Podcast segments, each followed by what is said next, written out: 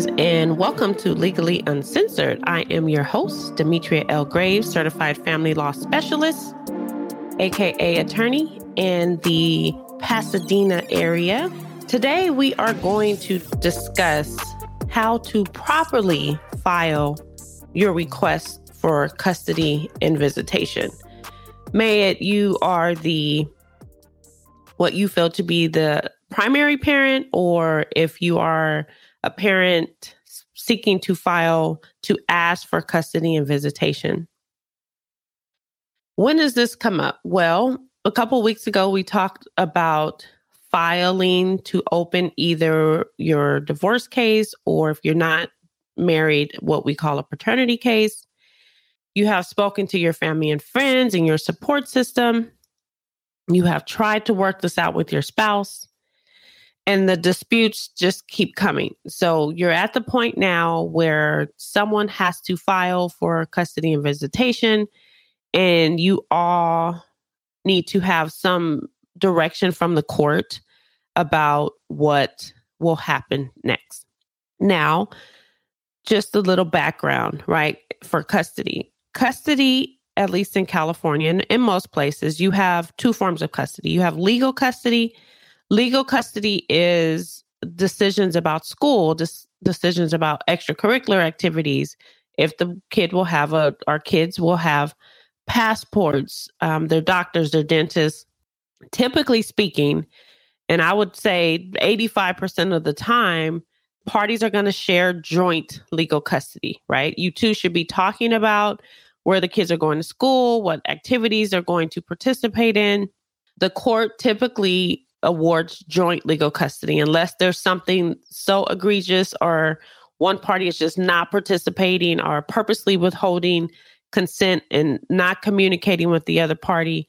Those are circumstances where the court will not award joint legal, or maybe if a parent has moved out of the state and decisions need to be made right away, one party might have decision making authority but still mandated to have the discussion in terms of whatever decision needs to be made.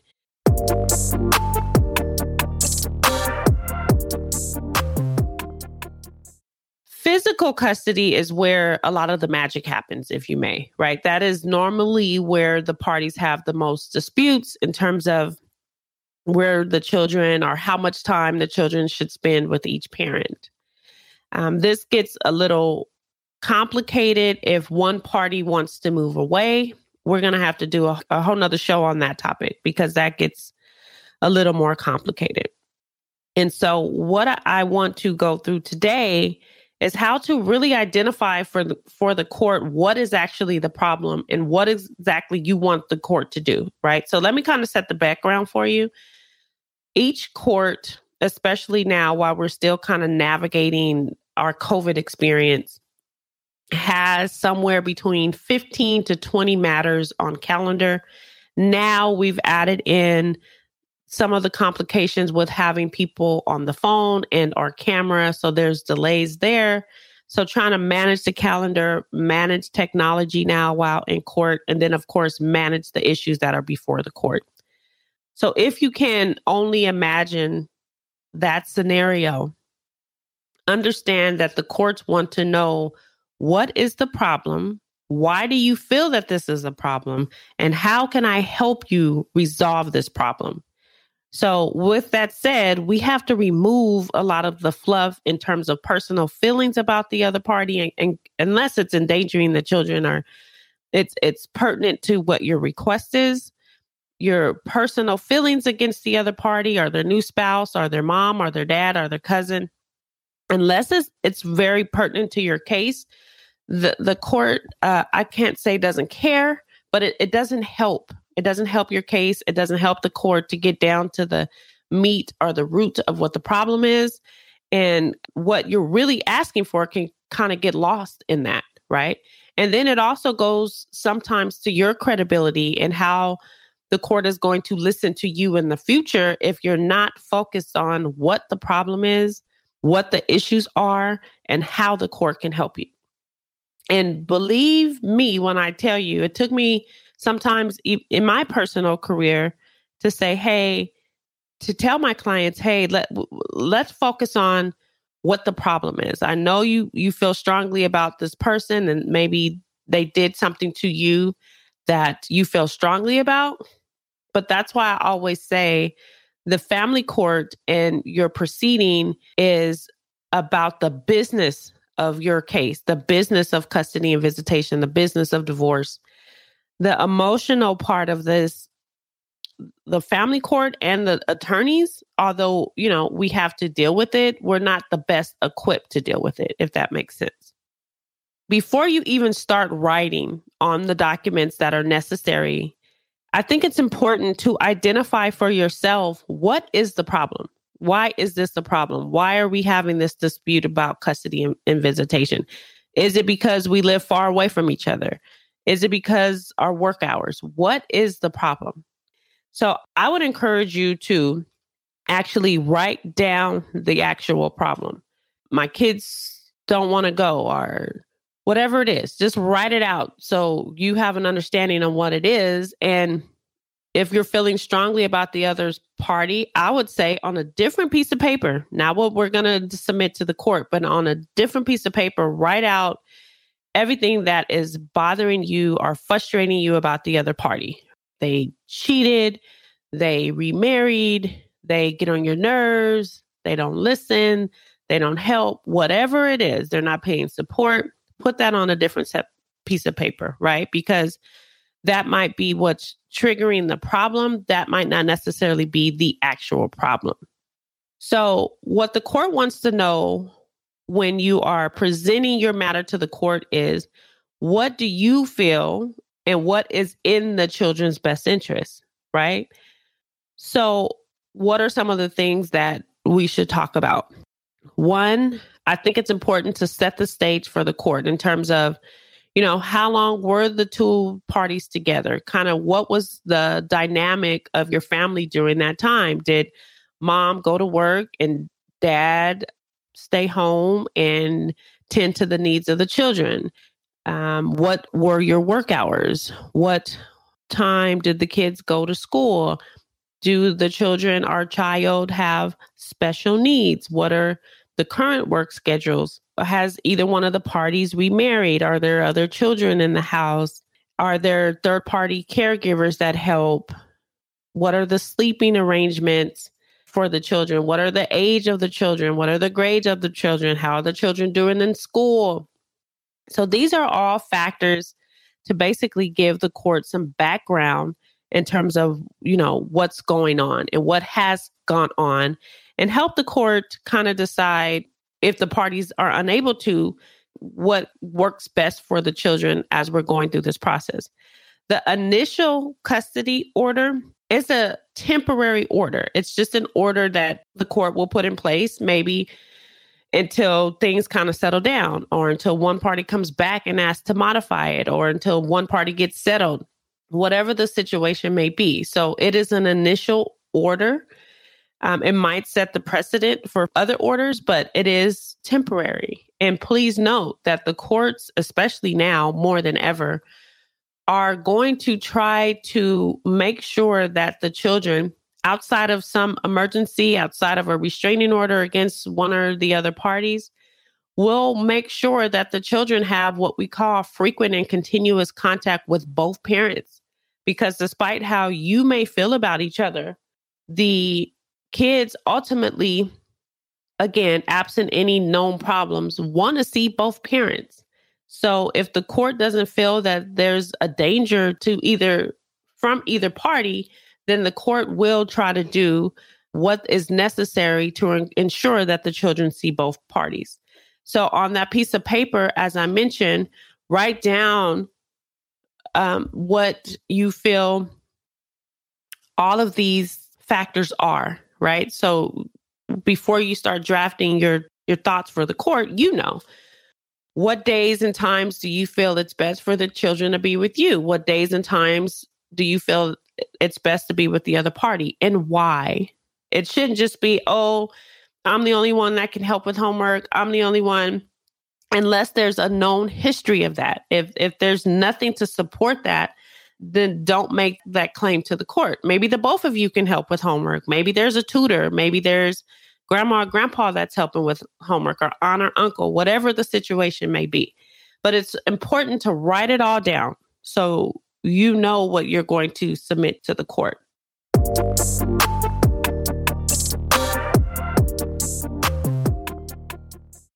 What you cannot put in your declaration is what the kids say. Kids say they don't want to be with mom. Kids say they don't want to be with dad. Kids told uncle. Kids told friend. All of that the court's not going to consider because this is not the kids' documents to the court. They are your documents. So there's other ways to get how the kids feel, uh, you know, around a certain age into the court record. But putting what they say in your declaration is not going to suffice police reports without a police officer actually being present and speaking to what's in the police report, the court's probably not going to consider because that is not something you wrote. The police officer wrote it. Bashing the other party. I think that is a sure way for the court to kind of tune out and not kind of listen to what you're saying. If your if your document is dedicated to just bashing the other party, and not getting to the meat of what the problem is and what you're requesting, there's nothing for the court to really do. So, again, I would keep it on what we talked about in terms of schedules and times and giving the court more background of what the children have been doing prior to the filing rather than bashing the other party or going into great detail about the demise of the relationship although, you know, the court might want to know why briefly the relationship ended, details about that are not really relevant for the purposes unless it, it goes to an issue of safety or something like that. Outside of that, I wouldn't spend a lot of time about the demise of the relationship, what the kids say, your thoughts about how the kids feel, because as I mentioned, I think there are other mechanisms to get what the kids want, their positions and how they're feeling about the matter into the record outside of you telling the court how they feel. And again, as we're talking about the business of your custody filing, as I talk a lot about the business of divorce, when you're writing this, think about okay, is this a non business detail, right? The business of custody and visitation is to get a schedule that everybody is aware of, that everyone can follow, that everyone knows. So if it's not the business of what you're doing, then think about if it has a place in, in your request. So once you have kind of your thoughts in terms of what you want the court to know, what it is you want the court to order, now you can start writing. I think it's always a good idea to just get everything out first the good, the bad, and the ugly including all those details that we may not put in your request, but you just need to get out on paper. Once that is done, you can start drafting what you want the court to know. So, family law, as we talked about prior to our meeting here today, is it's form based, it's paper based, and you want to make sure those documents are done correctly. Most courts have self help centers. Most attorneys will have consultations or planning sessions with you if necessary to help to make sure you are filing the the appropriate documentation.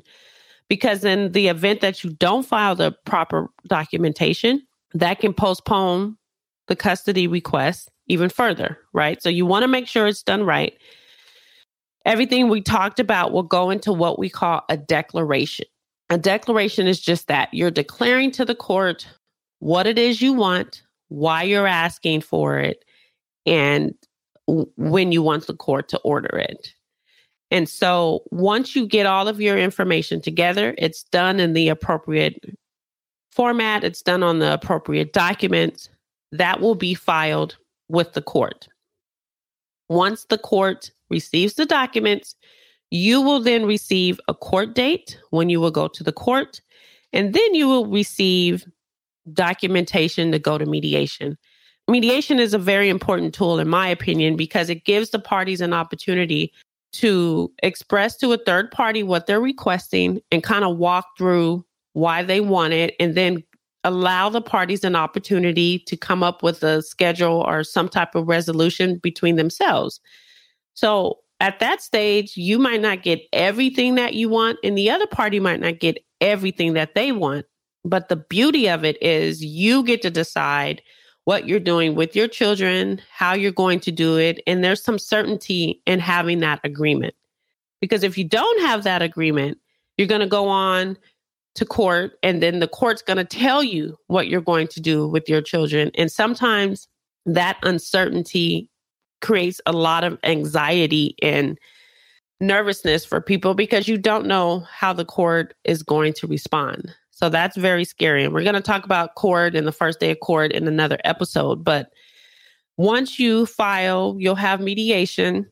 And then the other side is going to have an opportunity to respond. So they have to get the documents. Do not uh, go to court and say, oh, I didn't serve the other party. It will definitely postpone the court's ability to hear your case. So the other side will also have an opportunity to tell the court their side of things and why they want or not want what you may or may not want.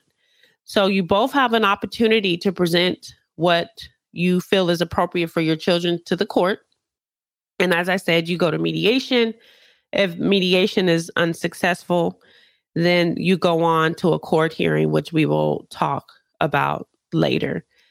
But I think it's important to note, and some tips in doing this is you want to make sure you present in a way that you are handling business, right? That you're doing this because there is a disagreement about how things can go. And essentially, you want to smooth things out, or you just want some certainty for the kids and the other side in terms of um, what should happen on a temporary basis, or maybe a more long-term basis until the issues are are settled.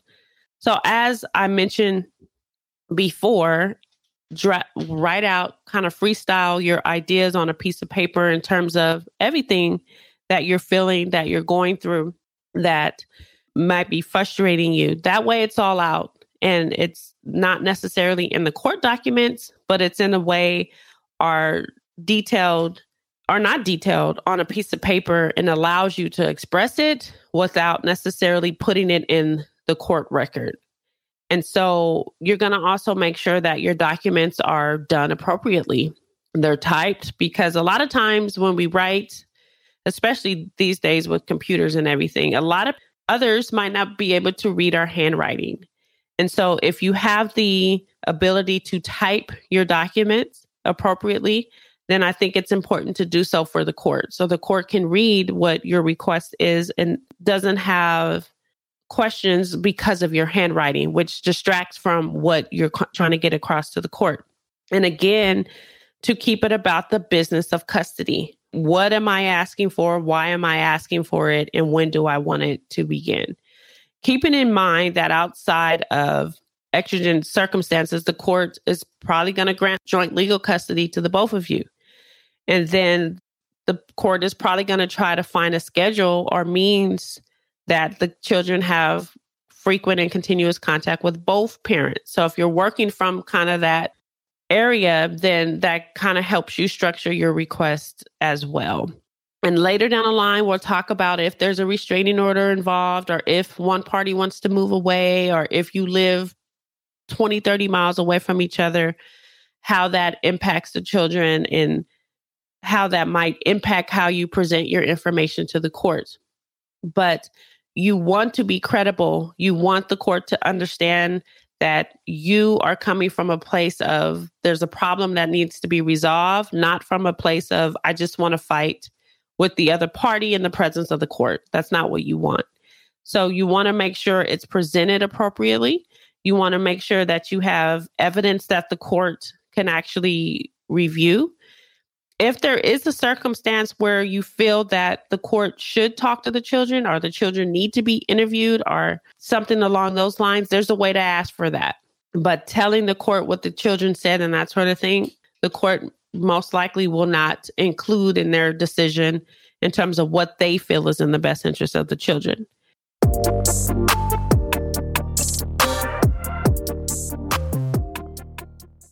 And wrapping up as well, knowing that mediation is an opportunity for the parties to come together and make some decisions themselves about their children. It might not be perfect, it might not be everything that either one of you wanted, but it's still an opportunity for you to decide and not for the court to decide for you.